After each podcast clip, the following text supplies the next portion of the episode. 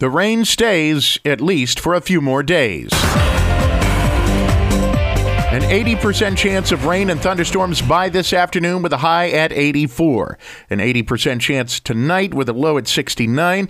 Tomorrow basically will be a repeat of today. Your complete forecast is ahead from the MaxxSouth Broadband News and Weather Center. I'm Chris Davis.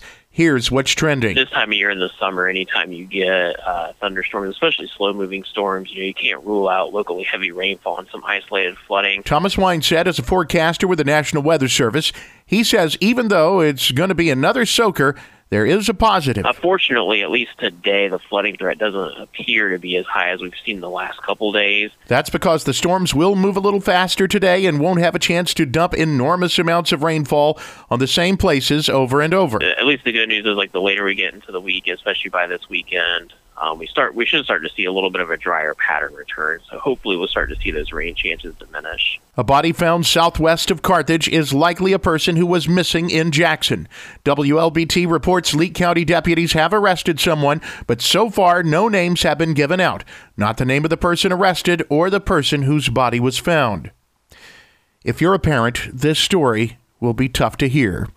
A three year old boy and his older sister were in a car by themselves in the Newton County town of Hickory Sunday while their parents were inviting people to revival.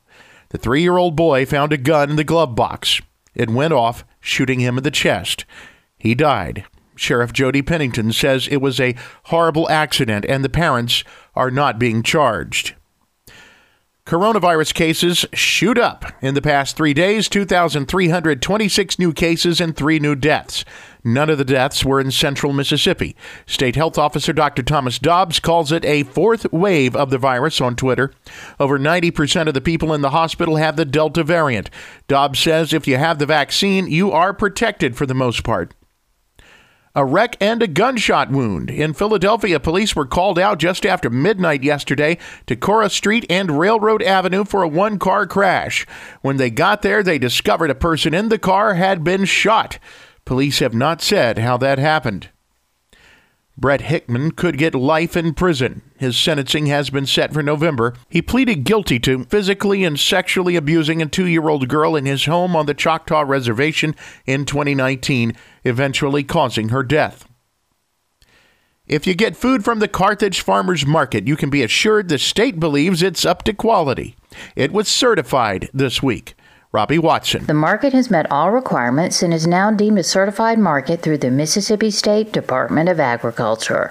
The market is open today between 8 and 2 p.m. at McMillan Park. It's just a blessed time um, to see all the people coming out, getting vegetables and crabs and things like that. So uh, we're just thankful that we've covered this milestone here in Carthage. Market Manager Marcus Williams. Mississippi's Giant House Party is almost here. You can find out about the first events at breezynews.com, kicks96news.com, and cruiser98news.com. From the MaxxSouth Broadband News and Weather Center, I'm Chris Davis.